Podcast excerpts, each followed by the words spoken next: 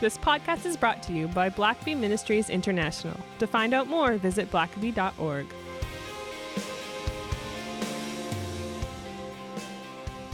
Well, welcome to the Richard Blackaby Leadership Podcast. My name is Sam, and I'm your host, and I'm joined by Dr. Richard Blackaby. Well, I hope you're having a great summer, Sam. It is. It's uh, nice and hot here in, That's in the great sure. state of Georgia. So we're uh, trying to survive the heat, and that's always a challenge. And I always uh, regret living in Georgia every And we every have summer. have to thank uh, God for the patron saint of air conditioning every year around this time. Absolutely, and, and pray that the freon keeps keeps flowing and keeps us cool. But uh, you know, one thing that um, that we're probably most folks are familiar with is uh, the Sermon on the Mount, and yeah. it's perhaps one of the most famous passages, certainly one of the most famous uh, teachings of Jesus. And uh, there's a there's a, a bit in there that's called the Beatitudes, Mhm. and uh, you know, I think people love to sort of quote those, and you know, you know, when when you're feeling uh, you know uh, meek or uh, sorrowful, you know, oftentimes those kind of get uh, brought up and uh, sort of held up as sort of oh, this is just you know the way you should live and the things you need to do. But you know, upon further investigation, they're maybe not quite as uh, quite as straightforward. Yeah. I think, uh, Yeah. as we would would think they are, and as we would maybe hope them to be. And so, uh, you've got some some insights into that for today. Yeah, I thought we maybe take the next uh, two two times, two podcasts, just to unpack uh, these beatitudes and. And, and like you say, um, they're, we're all familiar with them. We've all heard sermons about them, had been in Bible studies about them. But uh, but sometimes the things that are kind of familiar with it to us are not necessarily as as understood as we would like to think. Be- because we r- know what it says doesn't mean we know what they mean. Well, I think we often, if we hear something over and over, it's easy to not really think about that anymore. It's Yeah. just like, oh, yeah, the Beatitude sermon, that's nice. And this is kind of at the very beginning of the Sermon on the Mount. It's almost like poetry, you know, but and Yeah. poetry is nice. It doesn't mean you understand the poetry, but uh, and so I thought we might just take a little bit of time because um, this is really, in a sense, Jesus was trying to say th- these are the rules for the kingdom. Jesus came to establish the kingdom of God. And these are the rules. This is kind of the constitution of the kingdom of God, uh, how it's supposed to function. And and you realize very quickly, well, this isn't the way the nations are run. This is this isn't the way politics is run. This isn't the way the dog eat dog kind of business world runs. Uh, Jesus is talking about a very different kind of lifestyle, and and what you find is, in one sense, it almost seems impractical. It's like, well, I could see doing this maybe in heaven, but but how could you live this way and not get eaten alive? And so, Yeah. uh, and some people have called this, I, I've seen it described as the B attitudes in the sense of these are the attitudes that uh, Christians ought to have. Um, and uh, and so I thought maybe this week we just look at the first half uh, and just touch on them. And of course, there's we could go really deep into these. Every word is uh, could be taken apart, but but it says in Matthew chapter 5, of course, there's the, the Sermon on the Mount is covered really in three chapters in Matthew. And right off the bat, the first thing Jesus does is he, he gets to the Beatitudes. And, and uh, it says that uh, when he saw the crowds, he sat down on a mountain and, and uh, began to teach his disciples. And so I think it is important to realize that he's, t- he's telling his disciples to live this way. This is not he's not saying that just nations in general can operate this way because unless you're born again, unless you have the Holy Spirit, it's really impossible uh, to have these these uh, beatitudes. And so, um, and so this is a kingdom ethic. It's it's the ethic that Jesus followers are commanded to have, and and there may be some significance in the fact that the very first thing he does is get to these. Um, it's almost as if if you're going to get the rest of the Sermon on the Mount, you've got to start out by having the right attitude. So, verse three, he says the first one, which is, "Blessed are the poor in spirit, for the kingdom of heaven is theirs." And of course, he, uh, Matthew. As you know, always calls it the kingdom of heaven instead of the kingdom of God, and that was because Matthew is writing as a Jewish person, and and it was considered etiquette uh, to not write the name God any more than you had to. Uh, and so they'll they'll often use a synonym. So kingdom of heaven is just a Jewish way of saying kingdom of God. Mm-hmm. And so he says, uh, and so the very first one he says is, "Blessed are the poor in spirit." Um, and it, it's kind of interesting because if you look over in uh, Luke chapter six, there's a there's a parallel of this sermon and um, and these beatitudes, and they're not quite the same. Luke uses some different words, um, and of course, you sort of have the sense that Jesus probably preached this sermon a number of times. I, I'm someone that has used a sermon more than once. Just you know, you you you work hard and develop a sermon, and you preach it at a church somewhere, and and God really blesses that. And a couple months later, you're at a different church, and you're trying to think, what should I preach about here? And sometimes you think, well, you know what? That that message is just as true for these people as it was for for the church I spoke in before. And Right. so, so you, there's there's there's certainly it's quite likely that Jesus preached some of these things more than once. Here, the Especially sermon with on him traveling around. right know, in that's- every place and of course nothing's you can't go watch the youtube of his sermon when he was in bethsaida now that he's down by jerusalem or something or in Yeah. uh, and so uh, he would and, and these are key truths that he really wants to ingrain in people's minds so he's going to Well, they end up them. in the in the Bible, so that tells you something about the importance of. yeah but so they- obviously luke may, when he is recording it he may be kind of taking his notes from a different sermon that he preached he, he may have been doing the same kind of material but just said it a little bit differently and so on or might have been remembered a bit differently but but anyway it's interesting because in luke's gospel he just says blessed are the poor uh, and that's in one sense even a little more radical uh, than saying blessed are the poor in spirit uh, Yeah. because uh, right off the bat i mean we we don't think that you're blessed if you're poor uh, not It's quite that- the opposite. yeah, it's like you're not blessed because you're poor. But but Jesus says, no, if you're poor, especially poor in spirit, um, you are blessed, and and the kingdom of heaven is yours. Uh, and of course, there's been all kinds of debate about what that means. Uh, what does it mean to be? We know what it means to be poor. Typically, it means you don't have any money, don't have any resources, have a very modest, if any, kind of home to live in. You have few possessions. Uh, and so that that's pretty radical, just to say you're blessed if you're poor. Uh, Matthew kind of qualifies it a little bit and says if you're poor in spirit, um, and uh, you know I, I you can kind of sort of parse that a little bit to say what is what is what's the difference? What does that mean?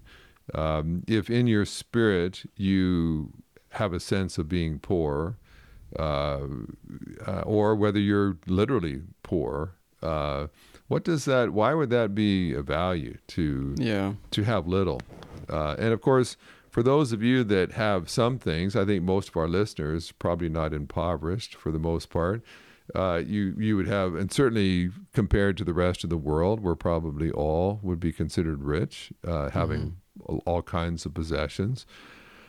I was reading uh, a book the other day saying just the average household, just in like uh, just their living room and kitchen or something, would have something like thirty thousand different objects. You count all your silverware and appliances and all the little knickknacks you have in your house, there's just tens of thousands when you start to collect them all and count them individually.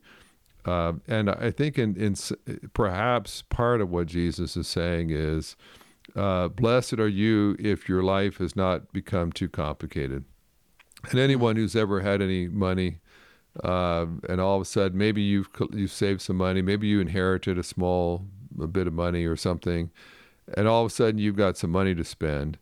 That of course we all dream of that. We think that's that'd be wonderful, but but if you've ever done that and all of a sudden you're trying to figure out okay now what do i do with this do i buy a car do i buy furniture do i uh, put some in retirement uh, and you start to think okay now i've got to think about the taxes i'll owe on this at the end of the year. I better put some money aside and do i do i tithe on this? It was uh, is this income? Should, do, does this go to god? And before you know it okay by the time i've tithed and i've put money aside for uh, taxes at the end of the year, and I've and I've paid off this bill and that bill. What it, and all of a sudden you realize, okay, it's really kind of complicating my life here. This money that came along, Yeah. and all these decisions and pressures and. Uh, my friend heard I got came into some money, so he expects me to pay for lunch the next three times we're together, and uh, uh, and before you you realize it, and then of course you can get greedy and you can start to think, should I spend this on myself? Should I spend it on others?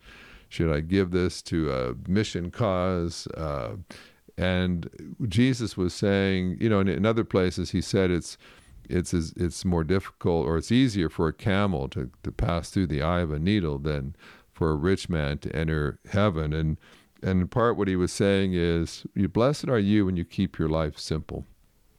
And uh, you know, I, I I think uh, that's something that a lot of us, especially in the West, uh, learn.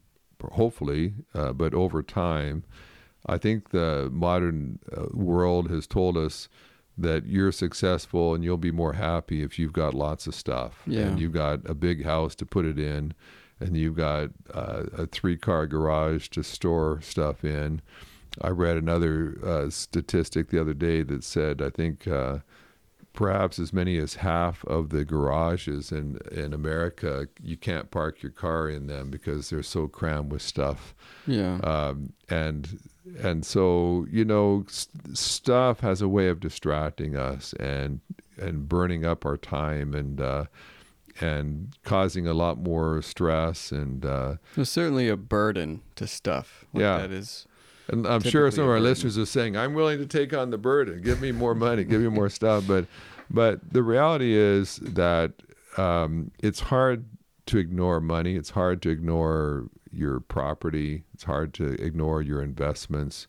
And when you start to think about how much time you spend just maintaining your money, just meeting with an accountant, just getting your taxes done, just doing the math to figure out uh, how you you disperse that, and maintaining all of your your uh, possessions and uh, and now repairing it, and now they need new batteries, and now it's the warranty's out, and this needs repair, and Yeah. uh, as you know, I've just had a microwave go out on me, and so I've got uh, it was sparking and burning and flashing light. Not when I- microwaving. yeah, so uh, yeah. so I have got to spend some time going and shopping, trying to get one that will match the cabinet that it's in, and so on. And you know, I'm I've got more important things to do than that. I'm working on a book. I'm studying. I'm putting some sermons together. And last thing I want to do is have to be going around to Home Depot and other places trying to find a matching microwave and installing it. Uh,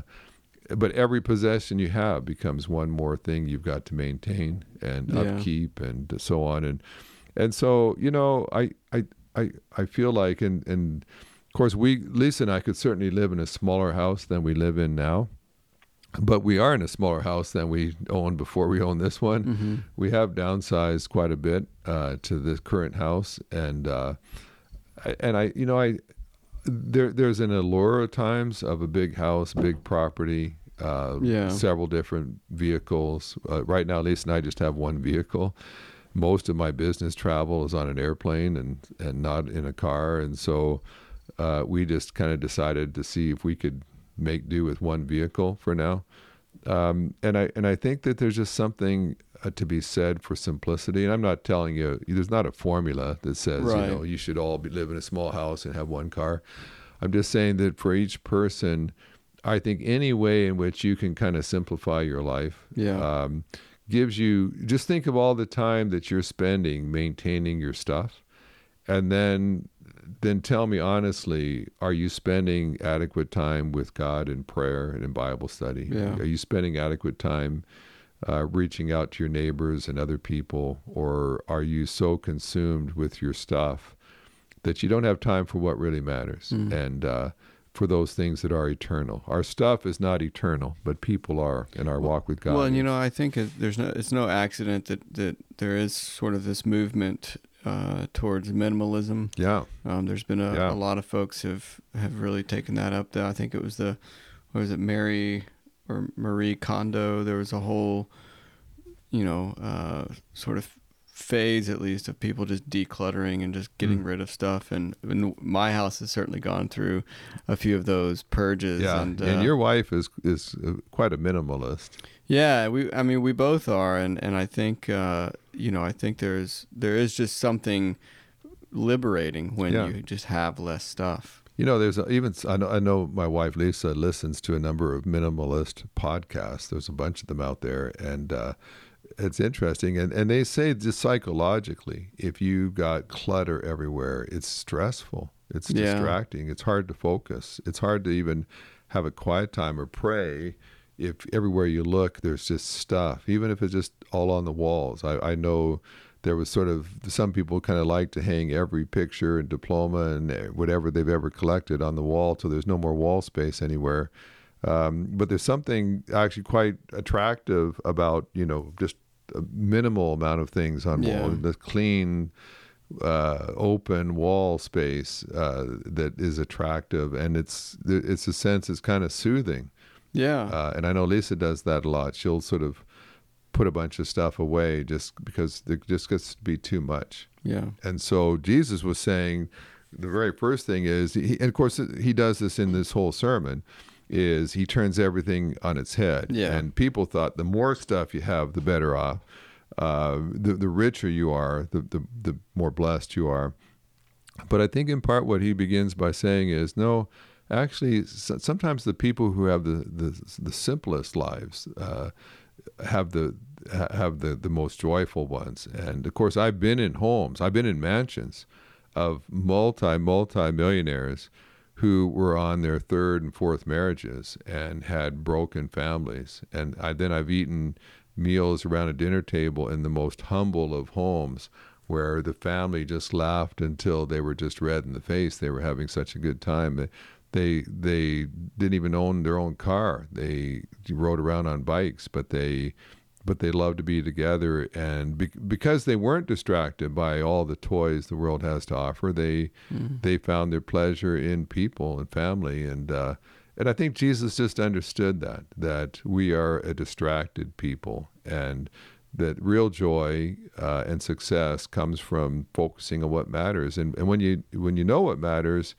you don't necessarily need to prop up your life with a bunch of stuff that doesn't. Certainly. Well let's take a break here and we'll wrap up when we come back Hello, I'm Richard Blackaby. I'm the co author of Experiencing God. And here at the Blackaby Bible Institute, we're offering an online class of Experiencing God that people can take from around the world. No one had any idea back in 1990 when Experiencing God was first uh, published that it would be so life transforming and that uh, people would experience revival. They'd be set free from burdens they'd carried for years. I can't go anywhere in the world without people telling me how this material has changed their life. And so we offer it as the Blackabys, where we have all kinds of video resources, a live stream where you can submit live questions and um, get answers from myself and others, and uh, just many different resources that will enhance your experience of taking experiencing God. So I want to encourage you if you've never taken the class before, or even if you have, the Blackaby Bible Institute will offer you more resources uh, than you could have gotten anywhere else. And so we look forward to studying with you, and we're praying that it will change your life as you do. Well, that uh, that was the first beatitude there that uh, Yeah. took up. Uh, I thought we were going to cover bit. four. We may not cover four in the podcast. yeah, I think we're uh, we're reevaluating this two part series. might might just become a four part series, and we'll see. Well, But, that's uh, the that's- problem with Jesus. You, he, you, a few words can go pretty deep in a hurry. Yeah, well, and that's and that's okay. And I think uh, I, I- I think it's better to spend a little more time and and really um, get the marrow out of the of the bone here, and Yeah. uh, as it were, and just really meditate on on these words that I think are life changing and certainly totally counterintuitive uh, to certainly Western Christianity. And uh, so maybe let's, in the time we have left, we'll look at the second. Yeah. You know, uh, and I just was reminded yeah. one last thing maybe about the first one is uh, I remember reading the story about the Vanderbilts, and I think it was William, the the the, the heir of Cornelius, the, the second generation wealthy Vanderbilt, and uh, he inherited uh, over a hundred million dollars from his dad, and which made him, uh, if not the wealthiest person in America, certainly in the top two or three. And uh, and within, I think he he lived about eight years of managing that money, and uh, doubled doubled the amount. It was he's worth over two hundred million when he left, and he of course is in the, like the eighteen hundreds. Two hundred million dollars was just uh, enormous. But there's an interesting quote I read from him where he was talking about his neighbor, and his neighbor was not poor, but his neighbor didn't even begin to have the kind of money he had. But uh, he it was interesting. Vanderbilt actually said he said, you know, I envy my neighbor because uh, he said he obviously has a happy family, he has a happy life, that he he does enjoyable things. He's got enough money to do fun things, but not so much money that that he has to just that his money has become his master. And uh, and basically Vanderbilt just said, "My life is miserable. All I do is try to manage my money." And uh, he died about eight years of managing the money. It just literally did him in. Um, hmm.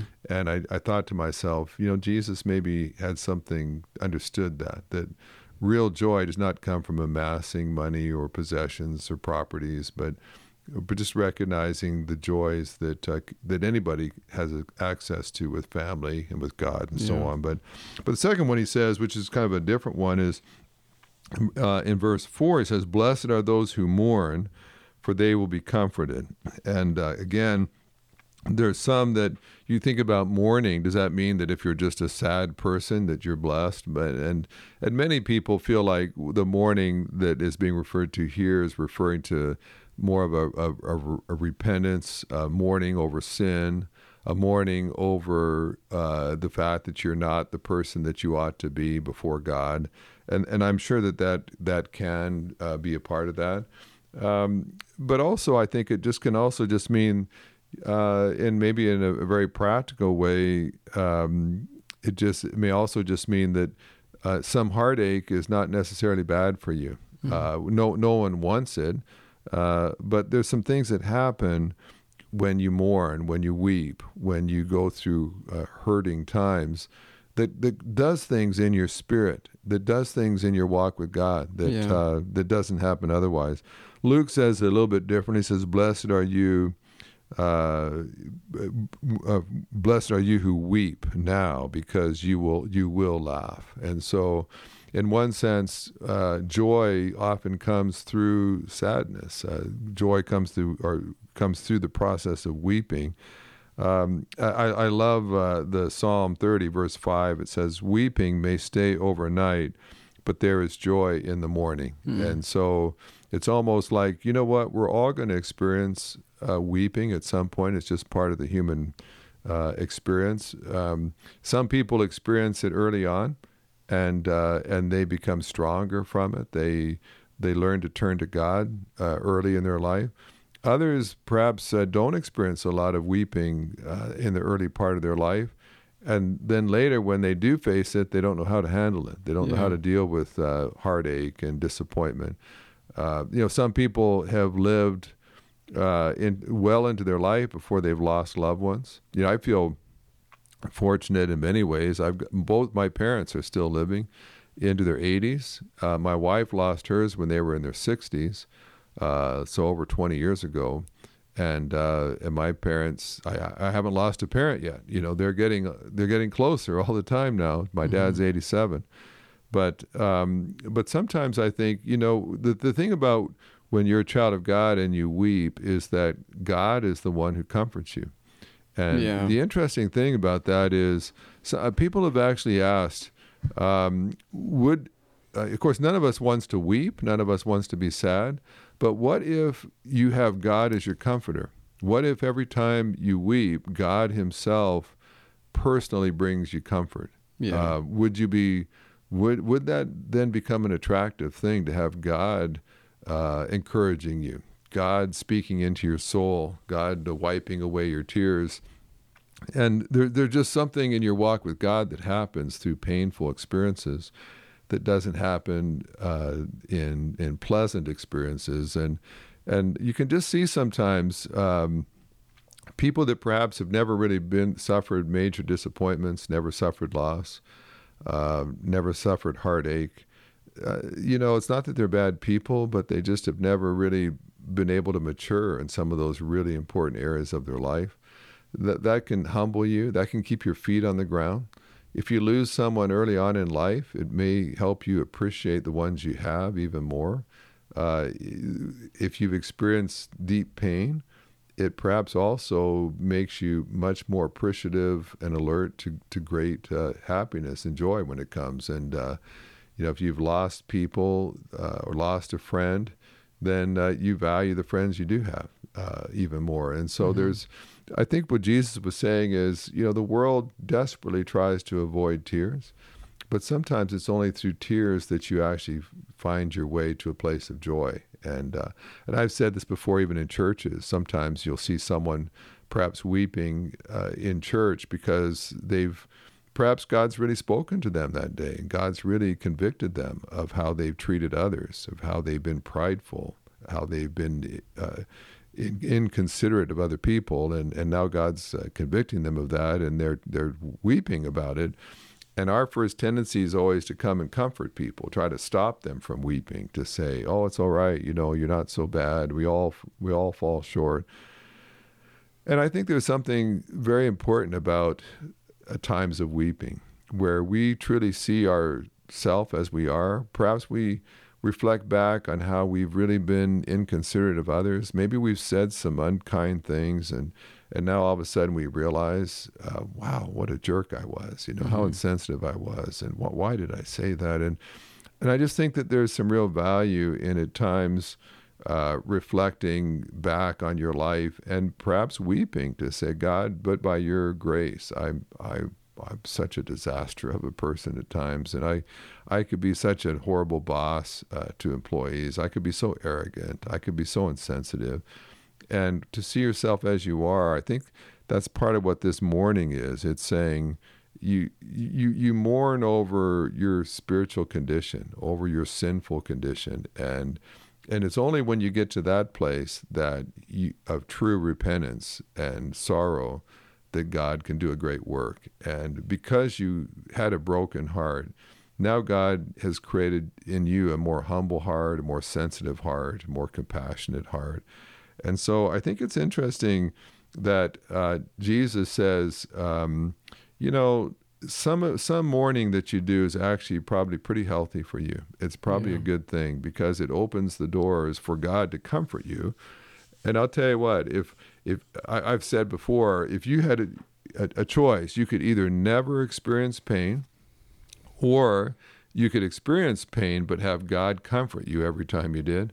What would be better? Having God yeah. comfort you or never experiencing discomfort in the first place?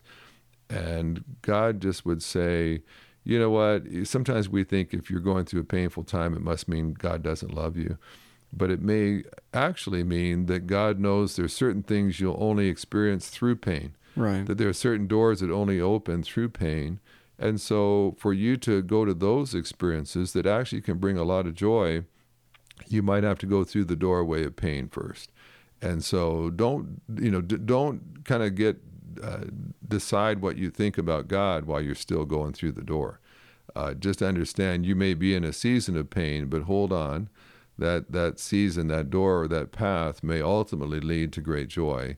Let God finish the process, and yeah. so hold on, because uh, there may be pain in the night, there might be weeping in the night, but like Psalms 35 says, but there's joy in the morning. And yeah. for some people, if you hold on long enough, the joy is coming.